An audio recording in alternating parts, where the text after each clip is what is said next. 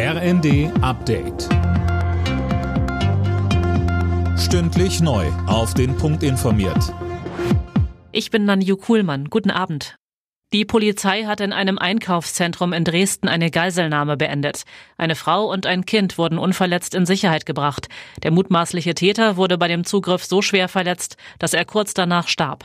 Der 40-Jährige soll noch vor der Geiselnahme seine Mutter getötet haben. Danach soll er auch Schüsse in einem Bürokomplex abgegeben haben. Dort wurde niemand verletzt. Die Polizei geht davon aus, dass der Täter psychisch krank war. Die Ermittlungen laufen, so Polizeisprecher Thomas Geithner.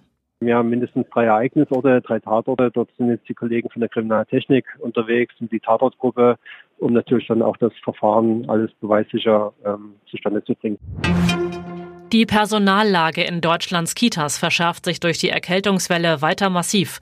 Ein Vorstandsmitglied der Gewerkschaft Erziehung und Wissenschaft sagte der Welt am Sonntag, die Bedingungen in den Kitas sind kaum noch zu verantworten.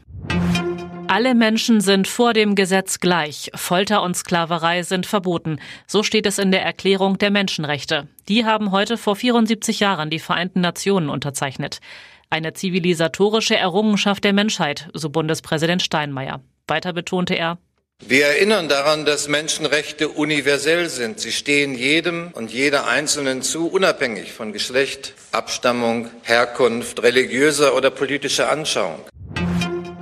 Bayern-Torhüter Manuel Neuer fällt für die restliche Saison aus. Er hat sich bei einer Skitour im Urlaub den Unterschenkel gebrochen. Das teilte Neuer in den sozialen Medien mit.